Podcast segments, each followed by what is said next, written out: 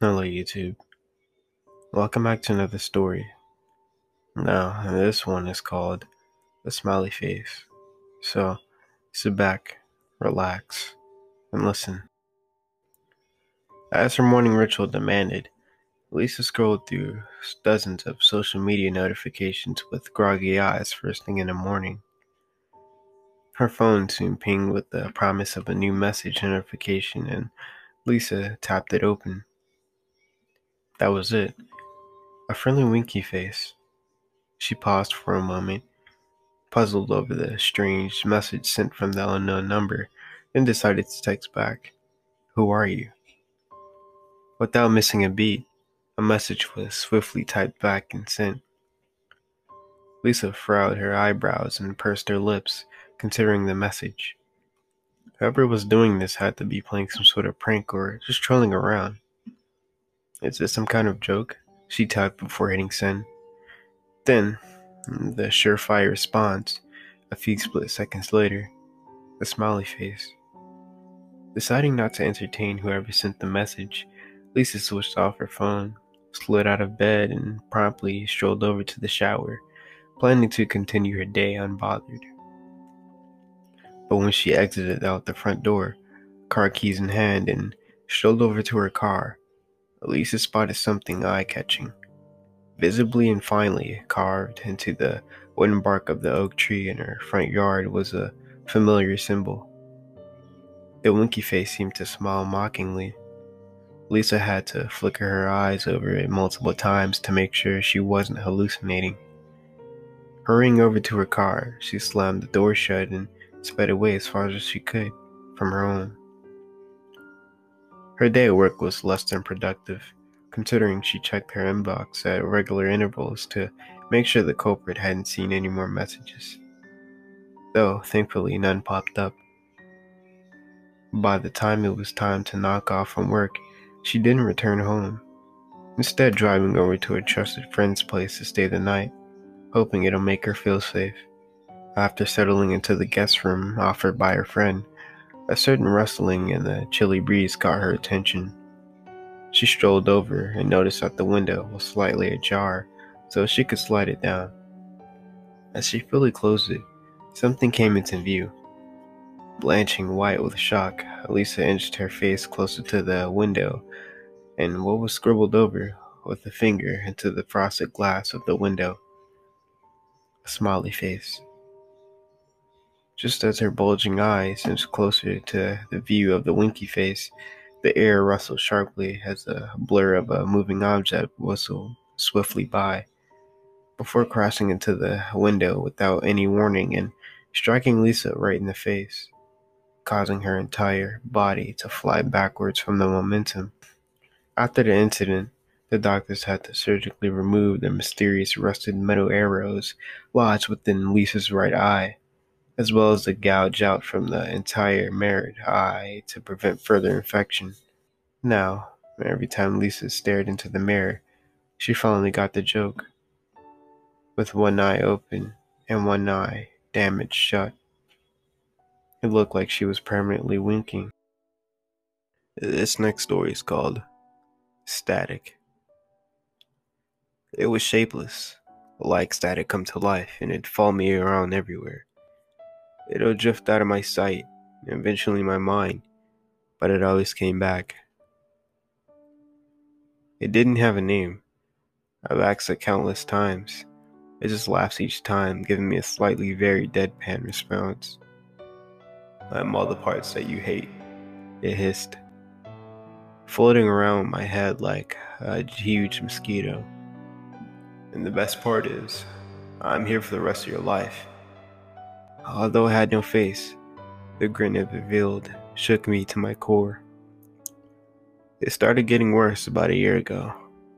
I'd see a large field, flush with plants and bugs, before the static rushed over it, revealing dirty needles and leftover trash.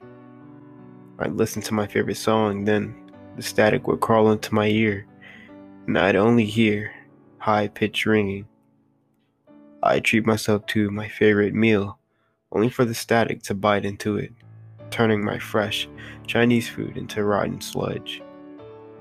My friends would be playing a video game online with me before the static would sneak into the television, making every small pixel feel dull and lifeless.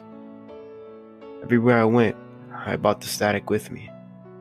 Sometimes I'd break down, yelling at the static to just leave me alone, but it will only laugh.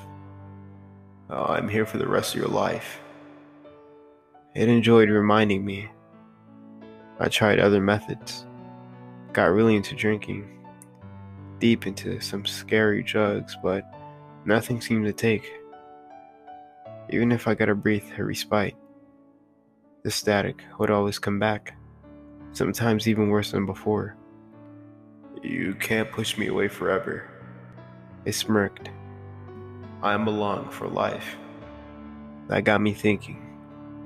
And then I reached a decision. The cuts down my arm are painting the carpet red. As I expected, the static appeared one last time. This time, I got to grin at it instead. If you're long for life, you better make it quick. I laughed like a madman. I found a way to outsmart the static. It couldn't hunt me like this for life. That it ended early. The static looked puzzled before vibrating and grinning manically. That didn't take long. I realized the vibrations were laughter. This next story is called An Accident. Can you tell me what happened? The police officer asked gently, holding a notepad in his hand. He looked a little uncomfortable, empty hand fiddling with his loose sleeve, as if he had not been trained to console crying children. It was all right. I had long gotten used to controlling myself without outside help. I I saw when I was walking home. I began talking slowly and hiccuping as I spoke. I had just gone past the playground when I heard it, crying. I stopped there, sobbing quietly as the officer patted me awkwardly. After a few moments, I wiped away my tears and continued. Mommy had always told me that I should help people when they were in trouble. So I went over to see what happened. Did I I did the right thing, right? I think mommy will be proud of me. The police officer nodded at that, smiling at me but saying nothing. I took it as an invitation to continue. Well, when I got there, I saw a bus, a big yellow one, just like my uh, school bus. Except this one was wedged halfway into a playground slide. I laughed softly, not with happiness, just sheer disbelief at the absurdity of all of it. Can you imagine that? A whole bus just stuck there, back tires spinning as they protrude from plastic tower. Then I frowned again. After seeing this, I went to look inside. I looked down, letting a single tear roll down my cheek. There was blood, so much blood, and so many dead bodies. I got scared, so I ran away, and that's when I bumped into you. Now, it was the police officer's turn to frown. But that's not what happened, was it? He looked at me in the eye and spoke, a bit more seriously this time. Bystanders saw you running to the playground before they heard the shouts, and only a few minutes later did they hear the call for help. I smiled. Don't you get it, officer? I helped that boy. He was in pain, so I stopped him from being in pain, just like Mommy showed me. I did the right thing, right, officer? He leaned in closer and spoke very, very slowly. Listen to me. I want you to tell me exactly what your mommy showed you, okay? What do you do to help him? I smiled even more wider now. I took a sharp thing. Then cut open his chest and reached inside. Mommy showed it to me once. She called it surgeon. At this point, the officer recoiled in horror, crawling back in fear. I frowned slightly and walked over to him, stopping over as blood dripped from my hands. I did the right thing, officer. Right, officer? I helped him, right? This next story is called Memories. I walked around my father's house and couldn't help but reminisce about all the different things that happened there. After walking into my room, I instinctively tapped the top of the door frame as it was like a second nature for me to do that. I gazed around my bedroom and spotted my old teddy bear still resting in his usual spot in between my pillows. He had kept me safe from monsters on numerous occasions. I went over to the kitchen and started opening presses at random to see if there was anything nice to eat. Unsurprisingly, there was nothing, as my father was never the kind of man to have a large supply of treats. I picked up an old Nokia mobile phone that was lying in one of the presses and was surprised to see it had a battery life, even though it probably hadn't been used in months. I pocketed the phone as I used to play Snake on it. I pulled the light cord and went down to the basement and wandering around aimlessly for a few minutes. I looked down and eyed him laying on the couch and shuddered. It had caused me so much pain when I was a child, but now looked small and insignificant now that I was an adult. I reached over and picked it up, and no surprise how light it seemed. I placed my father's severed head back on top of the rest of his dismembered body and walked back upstairs to explore the rest of my new home. This next story is called My Wife Died and Now She Won't Let Me Go. My wife died on a Saturday morning I woke up, rolled over to see her bright, smiling face, only to see her beautiful frame, stiff and lifeless. We both knew this was coming when they found the lump in her breast about three months ago. We tried not to look at it as a death sentence, but see, it was us knowing how much time we had left together. We had spent 50 years married to each other, and with no short amount of rough times just like any other marriage. Those last three months, though, we spent every minute we could together, and it was wonderful. It's funny how you can spend so much time with someone, but once they're gone, you wish you just had one more conversation with them. Lucy would say I shouldn't be too worried about it. It's not like I would live 30 more years or anything. How right she would have been. She always knew what to say not to drag me out of self loathing. Now, though, it's all I have left except for the few grains of sand left in my hourglass. Since we didn't have any kids and both of us were only children, the funeral wasn't big. Just a few friends that were still above ground with me as I watched my Lucy being lowered in that deep casket on the ground. Breathing became hard, and I felt like my whole world was closing in on me. I had to sit down and catch my breath, and my friend Tom hobbled his way over to me, just only to check on me. I assured him I was alright. It just hit me all at once. Tom told me if I needed to talk, all I had to do was call, but I knew I most likely wouldn't. It took more effort than usual to get out of bed the next morning. My body was stiff as a board. Not that it was unusual for a 70 year old man, but it was worse than normal. I quickly faded into the background as my thoughts drifted back into my Lucy being gone. I sat looking at pictures and reminiscing most of the day. The next day is when I noticed the blisters, small round blisters on my arm and chest. Not one or two, but a bunch that seemed to pop up every night. I told myself I needed to get that checked out. My doc didn't seem to know quite what to think about the blisters. He said it looked like poison ivy, but I'd do anything, gardening or any of that sort. So, not sure how I got poison ivy. He took a sample of the fluid in the blisters. I think that was more to satisfy me anything. I went back to the house and sat in Lucy's room. She always came in there to watch the birds out of the window and read her Bible every evening.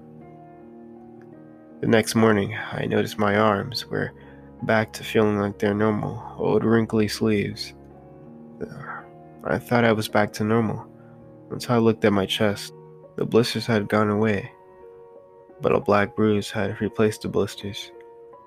It covered almost my entire chest. It looked like a bruise, but it wasn't sore, almost like it was farther under the skin. It was the next morning when I realized just how much of a problem I had. When I got out of bed and brushed my teeth, that's when I saw it. As I walked out of my bathroom, I saw an imprint on my bed. It was Lucy's side of the bed. As I crept up to the bed and pulled the sheets back, I was met with dirt. Black dirt. Just a thin layer of it in the shape of my Lucy. Like she was sleeping beside me again. Seeing this, I finally realized something ungodly was happening. It only got worse though. Every morning I would wake up to find more dirt in my bed. Well, more dirt everywhere in the bed, in Lucy's chair, on her Bible, even in our car. I eventually stopped cleaning it up because I knew it would be back the next morning. I had my own problems to deal with anyway. My skin is almost entirely black now, and it's soft, to the point where I rub my arm, a huge strip of it will peel off.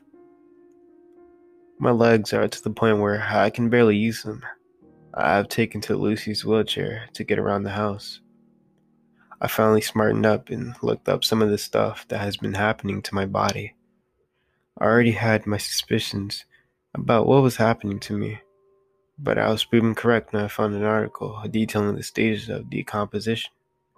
It had been eight days since my Lucy went to be with our Lord, and by the mix of the black, bloody fluid leaking from my nose, I would say I'm getting close to black putrefaction.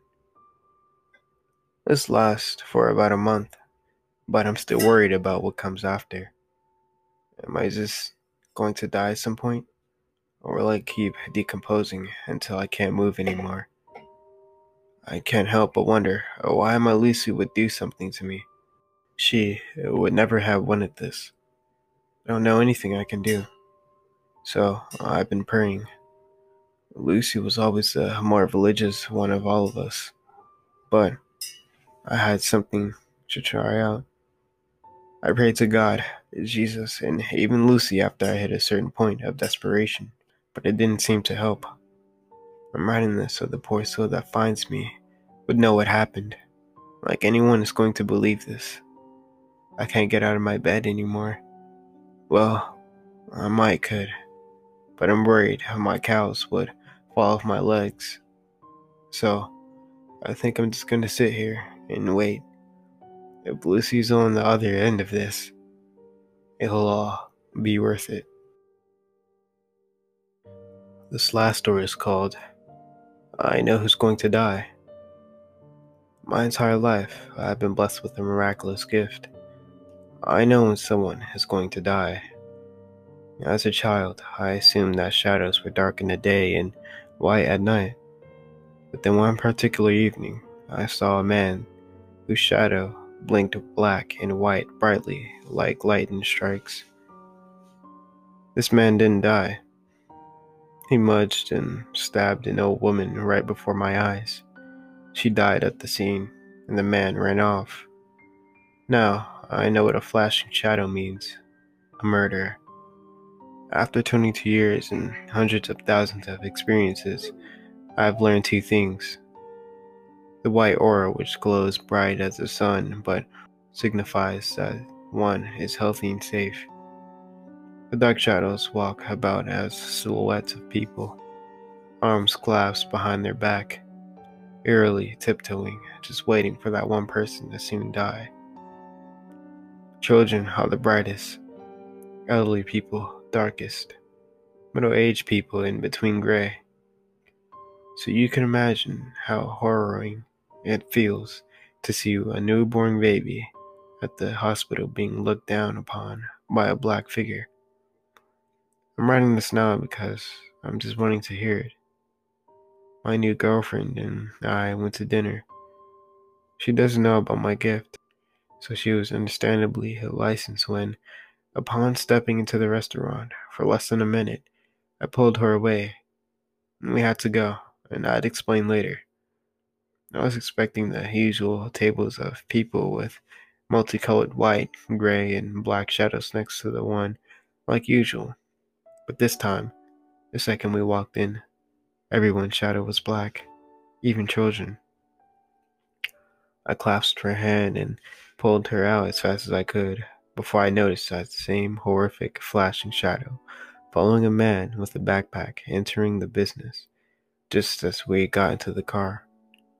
I peeled out so fast I nearly caused an accident. Now, we're stuck in traffic. I caught the police. A helicopter just passed over us. We're on the overpass directly over the restaurant. My girlfriend has always had a bright aura. All of a sudden, it's black.